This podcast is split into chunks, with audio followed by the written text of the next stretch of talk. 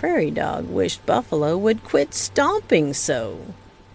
Not true, said Gray Wolf. I am more cunning than any animal of the forest. I am the greatest. Mountain Lion came closer. You are both wrong, he said. I am the greatest. No one can climb a tree or stalk a deer better than me. Can any of you fly? Eagle screeched above. Only the greatest among us can soar high into the clouds. Grizzly loped up from the tall pines. His toothy growl made Prairie Dog tremble.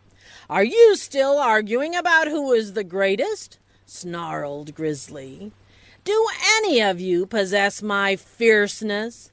Does the forest go silent as you pass by? Does the antelope run in fear with a single growl? None of the animals spoke a word. No, said Grizzly. Only I can do such things. There is no doubt about it. I am the greatest animal of the forest.